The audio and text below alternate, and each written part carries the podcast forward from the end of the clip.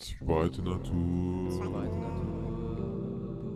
Natur. Zweite Natur, der Podcast.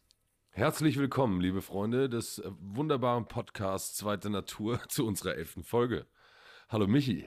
Hi, schön, dass, dass ihr wieder alle eingeschaltet habt. Ja, ich äh, begrüße dich mit einem kleinen Prost. Ich trinke nämlich heute Champagner. Champagner. Es gibt natürlich manchmal was zu feiern und da kann man ja mal einen Champagner trinken. Ja, doch, gedacht. doch. Ich habe auch gerade schon, ich habe auch schon ein Bier in der Dusche getrunken. Guck mal hier, und Michi, was habe ich mir noch hingeholt? Guck dir das mal an. Weihnachtsbier. Oh, oh, jetzt werden die schweren Geschütze ausge, ausgepackt. Vor allen Dingen, ich kann mich erinnern an unsere letzte Bierparty. Kannst du dich doch noch daran erinnern? Die letzte Bierparty? Kannst du dich daran noch erinnern? Das war ja ein Ding, ja, doch.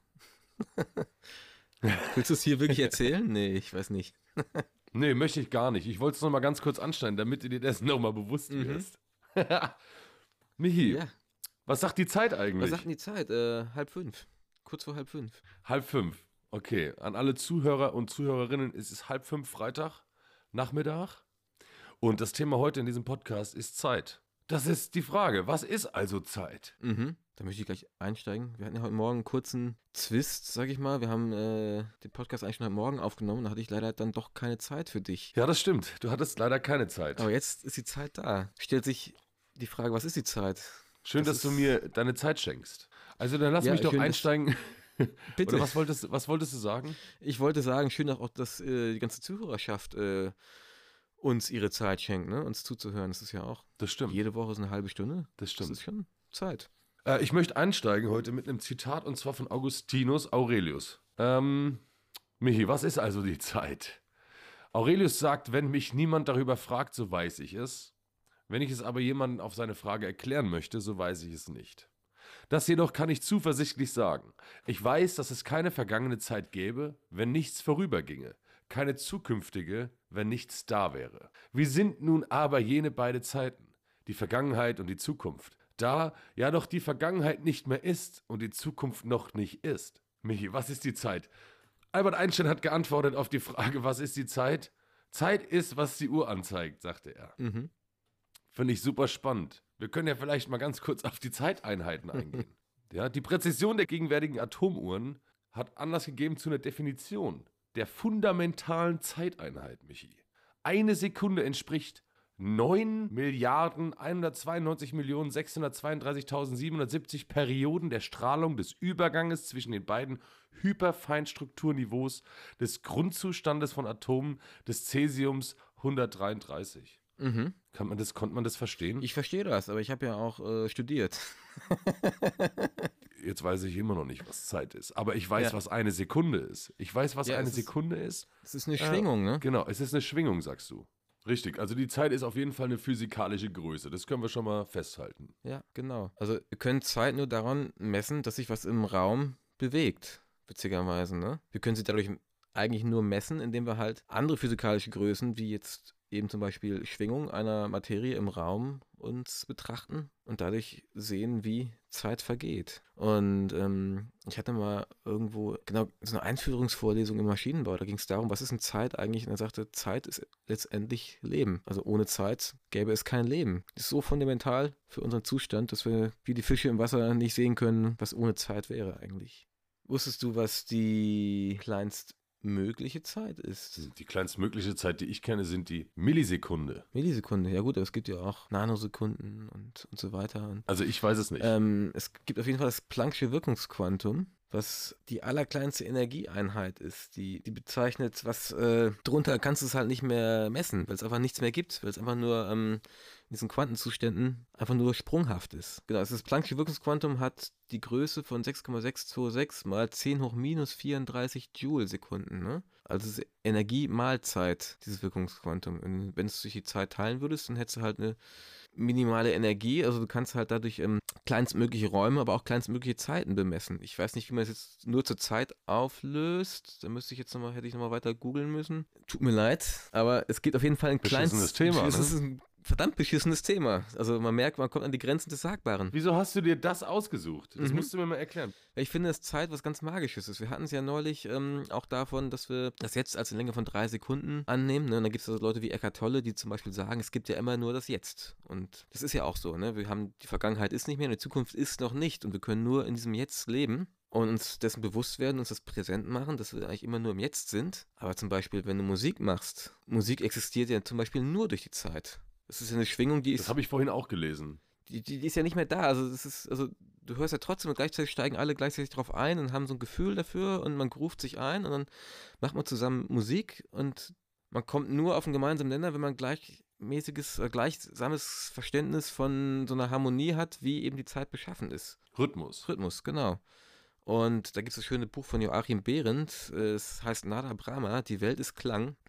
Und da beschreibt er auch das äh, sehr interessant, wie man einfach davon ausgehen kann, dass ja alles im Universum schwingt und dementsprechend die ganze Welt als ein großer Klangkörper aufgefasst werden kann. Und das, was wir in der Musik als Harmonie sehen, eigentlich nur eine Abbildung dessen ist, dass ja das ganze Universum auch immer in großen harmonischen und kleinen harmonischen Zuständen existiert, wie zum Beispiel... die Sonne mit ihrem System von Massen, die drumherum schwingen, wie auch in den Atomen wirklich auch überall solche Schwingungszustände vorherrschen. Ne? Und die sind eben auf den gleichen Bahnen angeordnet, wie es auch eben in der Musik harmonisch wäre. Also ich muss mal kurz sagen, ich mache mir jetzt mal ein Bier auf. Das ist mir so komplex, dieses Thema. Mhm. Prost, zum Wohl. Zum Wohl. Weihnachtsbier. Also ich muss mal ganz kurz sagen, es ist so ein kompliziertes Thema. Aber eine Sache habe ich gefunden. Mhm. Ich möchte mal ganz kurz was vorlesen. Ich habe hier so ein tolles Buch und zwar dieses Buch nennt sich Das Philosophiebuch. Mhm. Und hier steht drin, Kant hat gesagt, wir können Zeit nicht direkt, nicht als solche wahrnehmen, sondern nur indirekt. Anhand der Dinge, die sich in der Zeit verändern oder gleich bleiben. Die Zeiger einer Uhr etwa sagen nichts über die Zeit aus. Dies tut nur der Kreisbogen, den sie im Lauf der Zeit zurücklegen. Das heißt, die Mittel, die ich habe, um mein sich ständig veränderndes Jetzt zu messen, findet sich in materiellen Gegenständen außerhalb von mir. Also es muss etwas Äußeres geben, um Zeit überhaupt wahrnehmen zu können. Das sagt Kant. Michi, wie definieren Philosophen die Zeit? Kant zum Beispiel definiert ja Zeit und Raum als Kategorien unserer Anschauung, ne?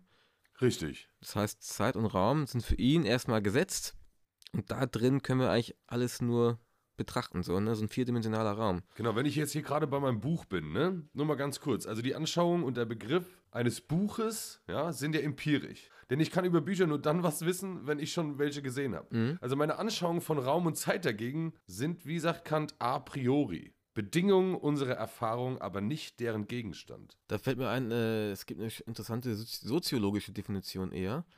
Und zwar, wenn du halt wirklich in der Urzeitgeschichte zurückgehst, die ersten Menschen, wie konnten die denn Zeit empfinden? Dadurch, dass sie noch keine Uhren hatten zum Beispiel.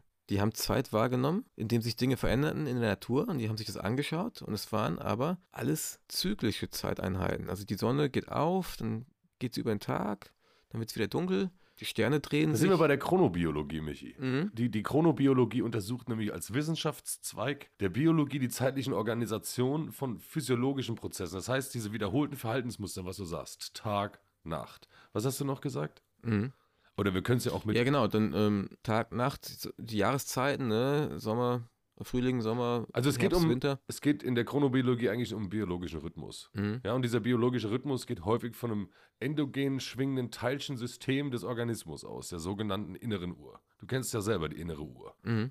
Du hast das doch auch, glaube ich, schon mal in einer Folge vorher gesagt, dass du gerne mit dem Tag schwingen würdest. Du stehst auf ja, ja, oder mit genau, der Sonne. Genau, so. Und wenn wir jetzt davon ausgehen, dass die ersten Menschen ja nichts anderes hatten als diese Beobachtungen, ne? Diese zyklischen und rhythmischen Beobachtungen, dann mussten die davon ausgehen, dass die Zeit ein Kreis ist. Dass die Zeit genauso kreisförmig vergeht, wie all das, was sie wahrnehmen. So. Und da gibt es in, in so einem zeitlichen Kreis, da gibt es keinen Anfang und kein Ende. Man kann sehr viele Geschichten drin erzählen und ähm, es passiert unglaublich viel. Zu so einer linearen Zeitauffassung, wie wir sie heute meistens haben, konnte man erst dadurch kommen, indem man angefangen hat zu zählen und auch Jahre zählte. Und zu sagen, okay, Menschen sterben da drin und irgendwann kommst du zu dem Punkt, dass du sagst, okay, jetzt wissen wir so viel über die Welt, dass wir eigentlich äh, das, die Dauer des Universums messen können. Und sagen, okay, das Universum ist dreizehn Komma vier Milliarden Jahre alt, weil wir halt so viele wissenschaftliche Hilfsmittel haben, um das rauszufinden. Wenn wir aber davon ausgehen, dass Zeit ja nur dann existieren kann, wenn auch ein Raum und äh, Materie in diesem Raum äh, existiert, dann hört ja eigentlich mit dem Urknall die Zeit auf. Weil der Urknall ist ja das, wo alles entsteht. Und folglich ist dieser Urknall, wo alles passiert, meiner Meinung nach muss der außerhalb der Zeit liegen. Ich habe mal über die, das Postulat aufgestellt, einen Urknall hat es nie gegeben. Beweis mir das Gegenteil. Wir wissen, dass er irgendwie da gewesen sein muss, dass so ein Ereignis da stattgefunden haben muss, aber dieses Ereignis selbst ist transzendent. Es entzieht sich unserer. Es ist zwar transzendent, aber die Wissenschaftler untersuchen ja jetzt noch ähm, die Ausdehnung des Universums. Genau. Und die Ausdehnung muss ja wohl an Anfang zur Folge gehabt haben. Also es das ist ja immer dieser bewegende Teil, den wir wahrnehmen. Also muss da, also so, somit können wir ja die Zeit definieren, auch über den Kosmos, wenn wir in diese, wenn wir in den Himmel schauen. Davon gehen wir aus, aber davon gehen wir ja auch aus, dass die Zeit etwas ist, was außerhalb unseres Universums existieren könnte. Aber tut sie das überhaupt, ne? Ich meine, da gibt es in den Physikbüchern so schöne Darstellungen, wie du einfach Angst in den Urknall hast und dann dehnt sich das Universum langsam auf, so, aber da kannst du ja außen, diesen, wenn du diesen Kasten drumherum ziehst, würdest du ja behaupten, dass die Zeit was Externes ist dazu, so. Aber ich glaube, das entzieht sich einfach unserer wirklichen Kenntnis, zu sagen, dass es wirklich so gewesen sein muss. Ist klar, irgendwie muss es ja passiert sein, aber Die, diese kreisförmige Bewegung, die keinen Anfang und kein Ende hat, die ist, glaube ich, durchaus nicht zu unterschätzen. Als, also das Lineare und das Zyklische sind meiner Meinung nach beides gleichermaßen eine valide Anschauung für, für das, was Zeit ist. Okay, wenn wir jetzt schon mal in der Richtung der Zeit sind, dann frage ich mal Michi, was ist der Zeitpfeil? Soweit ich weiß, ist der Zeitpfeil, ähm, ist die Tatsache des Zeitpfeils gemeint, dass der Zeit eine Richtung innewohnt. Mhm. Also durch welche sich die Vergangenheit von der Zukunft unterscheidet, ne? Und da gibt es ein Gedicht von Schiller, das möchte ich mal ganz kurz sagen, und zwar: Dreifach ist der Schritt der Zeit. Zögernd kommt die Zukunft hergezogen. Pfeilschnell ist das Jetzt entflogen. Ewig still steht die Vergangenheit. Michi, der Zeitpfeil. Was ist der Zeitpfeil? Kannst du mir dazu was sagen? Nee, leider, leider nicht, nicht viel mehr als, als das wahrscheinlich so, ne? Das ist das, wovon wir annehmen, dass es die, die Zukunft bezeichnet oder die Richtung, die die Zukunft sich bewegt. Und da sind wir eigentlich schon dann auch direkt bei sowas wie Orakeln, ne? Aus der Gegenwart herauszufinden, was denn die Zukunft bringen könnte. Kann man das überhaupt? Und wenn ja, wie? Und da gibt es in der nordischen Mythologie die Nornen. Das sind so drei Serien oder Hexen, die am Urgrunde des, des Baum des Lebens, der, der Esche Yggdrasil, sitzen und die Fäden der Zeit spinnen. Und ich habe hier mal so ein Gedicht, wie es in der Für Luspa heißt, und zwar: Eine Esche weiß ich, heißt Yggdrasil. Den hohen Baum netzt weißer Nebel. Davon kommt der Tau, der in die Täler fällt. Immer grün steht er über Urts Brunnen. Davon kommen Frauen, vielwissende, drei aus dem See, dort unterm Wipfel. Urt heißt die eine, die andere Verdandi. Sie schnitten Stäbe. Skuld hieß die dritte. Sie legten Lose. Das Leben bestimmten sie, den Geschlechtern der Menschen das Schicksal verkündend. Und diese Namen dieser drei Nornen lauten übersetzt folgendermaßen: Urt heißt Schicksal, Verdandi heißt das Werdende und Skuld heißt Schuld. Das, was sein soll, was sich aus der, aus der Vergangenheit zieht, ne? Also die Schuld ist das, was noch nicht bezahlt ist. Das heißt, dass diese drei sind, finde ich total spannend, ne? Und genauso kann man das Schicksal auch betrachten, ne? Wenn man jetzt zum Beispiel mit Orakeln arbeitet, so, ne? Wir haben ja über Magie gesprochen in den letzten Folgen und ich finde es total spannend, dass man es halt eben betrachten kann aufs Jetzt bezogen, auf das, was gewesen war und auf das, was sich daraus äh, möglicherweise entspinnen mag. Michi, ich finde das super, super interessant, was du sagst. Jetzt muss ich aber kurz einhaken. Sind das alles nicht nur gedankliche Konstruktionen? Ich habe gelesen, Gottfried Wilhelm Leibniz sagt, dass Zeit und Raum nur gedankliche Konstruktionen sind. Und zwar deswegen, um die Beziehungen zwischen Ereignissen zu beschreiben. Sie haben kein Wesen und es gebe daher auch keinen Fluss der Zeit. Er definiert die Zeit so: Die Zeit ist die Ordnung des nicht zugleich Existierenden. Sie ist somit die allgemeine Ordnung der Veränderungen, in der nämlich nicht auf die bestimmte Art der Veränderung gesehen wird. Mhm. Also ist das nur ein Konstrukt? Du hast vorhin gesagt, nach Immanuel Kant ist die Zeit ebenso wie der Raum eine reine Anschauungsform. Also ist die Anschauungsform ein Konstrukt? Das weiß ich nicht jetzt im, im Hinblick auf diesen Norn. Wie Gott, ja? ja Ähnlich ja. wie Gott. Gott ist ja auch ein Konstrukt. Konstrukt im Endeffekt. Mhm. Aber es ist ja eins, wo wir auch nicht sicher sein können, ob wir uns dem einfach so schnell entledigen können, ne? Wie Nietzsche sagte, Gott ist tot, so, weil wir ihn getötet haben. Das heißt ja nicht, dass er trotzdem nicht vielleicht auch, äh, oder er, er ist jetzt ein blödes Adjektiv dafür, ne? Aber das ist schön, interessant, aber dass es dir auffällt, ne? Ja. Ähm, ich bin vorsichtig bei sowas wie solchen Mythologien auf Hilfskonstrukte zu gehen, weil die, glaube ich, immer auch tiefere unbewusste Motive mit transportieren, aber dass Zeit dreigeteilt ist, finde ich, äh, finde ich ganz spannend erst einmal. Und ich hatte gerade einen guten Gedanken, ich gucke gerade noch, ob er kommt. Ähm, Nee, ich bin gerade ich bin gerade an einem toten Ende. Ah, jetzt, genau. Ich meine, mit Einstein haben wir ja gesehen, dass alles relativ ist, ne? Und dass jedes Ding, was sich unterschiedlich schnell im Universum bewegt, seine, seine eigene Zeit hat, ne? Und wenn du einfach nur mit genügend Geschwindigkeit an der Welt vorbeidüst, dann kannst du eventuell sogar Dinge rückwärts passier, äh, geschehen lassen sehen, ne? Also da wird auch unsere, unsere Logik von äh, Wirkung und Ursache ein Stück weit dadurch aufgehoben, dass es eben beobachterabhängig ist, wie Dinge passieren und wie man sich zueinander bewegt, ne? Und ich habe mir das mal irgendwann mal aufgemalt und um zu sehen, okay, die Zeit fällt ja immer leicht ab, ne? Also das, was ich jetzt von dir sehe äh, über WhatsApp, das Video, das ist ja eigentlich schon gewesen. Und genau ist ja umgekehrt das, was du von mir siehst, auch nur ein Abbild aus der Vergangenheit. Und es ändert auch nichts daran, wenn du in einem Raum säßt. Und dann wäre dieser Abfall ein bisschen kleiner, aber er wäre nach wie vor da. Mhm. Das heißt, wir sind immer schon woanders als da, wo die anderen sind. Es ist, auch wenn es nur dieses Jetzt gibt, eine, eine wirkliche Gleichzeitigkeit kann es nicht geben. Aber es ist interessant, dass du plötzlich das, die, die Gleichzeitigkeit mit reinbringst. Mhm. Und in dem Moment, wo ich mich bewege, ist selbst mein Fuß, hat schon ein anderes Zeitsystem als ich. Zwar nur ganz minimal, aber das ist total spannend und ich finde es absurd und ich kann es auch nicht fassen, aber es ist, beschreibst auch das Jetzt. Ich beschreibe das Jetzt, genau. Von, von dem gehe ich erstmal aus. Ne? Aber in diesem Jetzt, äh, wenn wir der Relativitätstheorie Glauben schenken wollen, und ich, das würde ich erstmal, weil ich habe bisher wenig Besseres gehört, das ist ein ganz schön krasses Ding. Michi, mir ist aufgefallen, Hegel setzt Zeit und Geist gleich. Zeit ist die Entfaltung des absoluten Geistes für ihn. Zeit ist für ihn das Hervorbringen der Geschichte durch die Gesellschaft, ja. Und die, die Geschichte selbst verläuft nicht kontinuierlich, sondern in Dreierschritten. Dialektisch. Also die Gegenwart enthält in sich schon die Vergangenheit und ist bereits Vorwegnahme der Zukunft. Verstehst du das soweit? Mhm. Aber ich habe ja auch Hegel gelesen, ein bisschen. Kannst du mir was zu diesem also, dialektischen Geschichtsmodell von Hegel sagen? Dass es dynamisch ist, das wissen wir. Mhm. Ihm geht es ja darum, dass du halt immer Ähm was machst so und es ist, äh, was passiert, das ist eine These, ne? Und ähm, du kannst ja aber auch immer was anderes machen dazu und das Gegenteil von dem und das wäre dann die Antithese. Und wenn du die beiden miteinander verbindest, dann hast du eine Synthese. Die Frage ist allerdings, ob das dann von sich aus, diese Synthese von sich aus geschieht oder ob man die machen muss. Da kenne ich jetzt auch nicht genug bei ihm aus. Um Auf jeden Fall ist es so, dass das für, klar Hegel zu sagen, ne? Aber für, Hegel, für Hegel bedeutet dieser, dieser Dreischritt, den du eben beschrieben hast, These, Antithese, Synthese, im Wesentlichen den Weg des absoluten Geistes. So beschreibt das ja. ja? Von der Einheit der Welt mit dem Weltgeist. Ja? Das ist jetzt beispielsweise seine These über dessen Entfremdung, das ist die Antithese, bis zur absoluten Rückkehr und Harmonie von Welt und Weltgeist. Das ist im Endeffekt jetzt diese Synthese. Mhm. Also Zeit ist also für Hegel keine Qualität, an die menschliche Wahrnehmung gebunden ist, sondern sie prägt aber ihrerseits sehr wohl jede Art von menschlichen Erkenntnis und Weltgestaltung. Ähm, Keller drückt das in einem Gedicht so aus, pass auf. Die Zeit geht nicht, sie stehet still. Wir ziehen durch sie hin.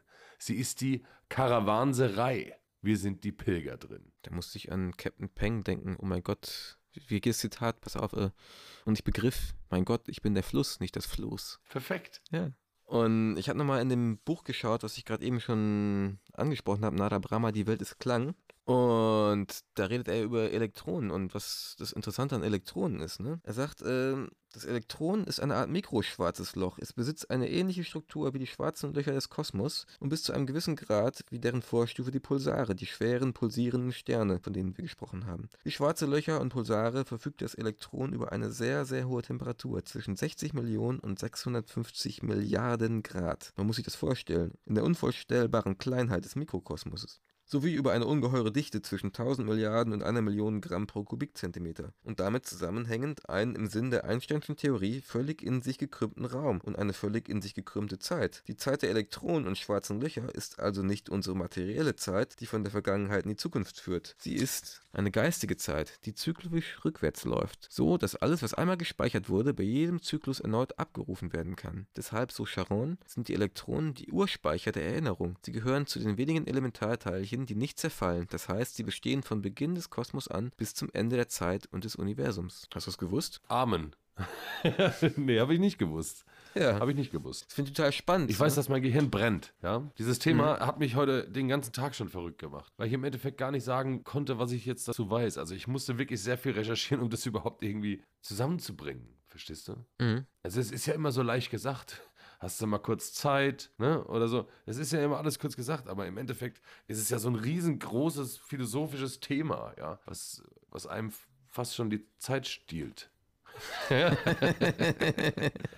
Ja? Es ist so riesengroß. Ja. Ja, man, klar, man kann es einerseits, wie gesagt, in die physikalische Form bringen. Dann kann man es natürlich auch so sehen wie Kant, dass man sagt, okay, ich kann die Zeit nur daran ablesen, was um mich herum passiert. Ja? Also es sind so viele Dinge. Ich hoffe ein bisschen, dass wir die Zuhörerinnen und Zuhörer nicht zu sehr verwirrt haben. Das hoffe ich auch. Seid ihr noch da? Hallo? Ich glaube, die sind alle weg. Jetzt haben wir denen die kostbare Zeit gestohlen, Michi. Es reicht ja, für mich glaube, heute mit der Zeit, wirklich. Ja. Ich muss kurz zwischenfragen. Gib mir bitte, hast du einen Songtitel mit der Zeit? Boah, ich hatte eine gute Idee. Ähm, pass auf. Ja, ich weiß, mit der Zeit ist eher so mittelbar, aber ich habe einen sehr schönen... Ähm muss ich mal meine Bibliothek kürzlich hinzugefügt. Und zwar von Marius Leicht Satori. Das habe ich vorgestern oder was entdeckt. Und was hat das mit der Zeit zu tun? Jetzt pass mal auf. Satori bezeichnet das Erlebnis der Erleuchtung im Zen-Buddhismus. Im Zen wird Satori konzeptionell als ein Bewusstsein erklärt, das nicht durch Eingriffe des unterscheidenden Intellekts beschränkt oder in seiner Sichtweise begrenzt wird. Meditative Erfahrungen, die dem Satori nahekommen und von Meditierenden beschrieben werden, sind tendenziell Entgrenzungserfahrungen, wie zum Beispiel eine beginnende Befreiung vom Ich oder von der Zeit. Das ist der perfekte Songtitel, Michi. Ja, perfekt. Dachte ich mir doch. Ich freue mich riesig. Wir müssen jetzt trotzdem zeitlich, wir müssen jetzt wirklich mal zeitlich langsam äh, aufhören, Michi. Also ich hätte noch Zeit, aber ich glaube, ich merke, das Bier schlägt durch, das macht irgendwann, bevor es fahrig wird, würde ich sagen, wir lassen es dabei. Wir haben alles gegeben. Wenn ihr noch Fragen, ja. habt, zu, wenn, wenn ihr noch Fragen habt zur Zeit oder auch zu sonstigen Themen, vielleicht auch Themenvorschlägen, Dinge, an die ihr euch selbst nicht rantrauen würdet, schickt uns. So sieht's aus. Ich muss jetzt ganz kurz sagen, Michi, oder ich frage dich jetzt, jetzt ganz einfach live. Ja. Gibt's eine Weihnachtsfolge oder gibt's keine? Gibt's. Es wird wahrscheinlich eine äh, Special-Episode aus Kanada geben. Ich muss gucken, wie es mit der Zeit hinhaut. Wir können es ja vielleicht so sagen. Es gibt auf jeden Fall eine kleine Überraschungsfolge aus Kanada. Der Tag wird noch nicht preisgegeben, das wird dann spontan entschieden und all diejenigen, die uns zuhören, mhm. ähm, können sich freuen auf eine spontane Folge. Ich freue mich schon riesig drauf. Ich hoffe nicht, ähm, dass es zeitlich ungünstig für genau. mich sein wird, aber so wie ich dich kenne, werden wir das hinkriegen. Wie viele Stunden sind wir denn auseinander, zeitlich gesehen? Sieben. Sieben Stunden. Vor oder zurück von Deutschland aus? Zurück. Ja, von hier zurück. Von hier zurück. Von hier ja, zurück ist ja so ein Ding mit der Zeit, ne? Also ich muss sagen, für mich das, das schlimmste Thema überhaupt bisher. Also einfach mhm. so, so, so undurchsichtig. Es gibt so viele Ansichten, wie, man's, wie man alles nehmen kann. Naja, gut. Okay, Michi, wir haben einen Song für unsere Liste. Und ich habe ein Zitat. Der Kuckuck kündet teure Zeit, wenn er nach Johanni schreit. Wir wünschen unseren Zuhörer und Zuhörerinnen natürlich ein wunderschönes Wochenende. Auch ein wunderschönes Weihnachtsfest vor allem. So sieht's nämlich aus. Darauf habe ich nur gewartet. Lasst euch reich beschenken und trinkt genug. Ich sag nur noch mal schnell Prost. Ich habe nämlich auch dieses Glas gleich leer. Warte. Ich hoffe, dass meine Aussprache noch so war, dass, man, dass mich alle verstehen konnten. Ich, ich denke doch, ja, ja. So, schönes Weihnachtsfest. Wir wünschen euch auf jeden Fall einen guten Rutsch ins neue Jahr zweitausendzweiundzwanzig. Und ähm, ja, es gibt eine Überraschungsfolge. Michi, hast du noch was zu sagen? Nö, ich nehme jetzt die Zeit und äh, relax ein bisschen. Hoch die Hände Wochenende. Hoch die Hände Wochenende, vor allen Dingen in Brandenburg sind Ferien. Michi, alle yeah. Zuhörer und Zuhörerinnen, schönes Wochenende, guten Rutsch. Ciao, bis dann. Tschüss. Zweite Natur. Zweite Natur. Zweite Natur. Zweite Natur, der Podcast.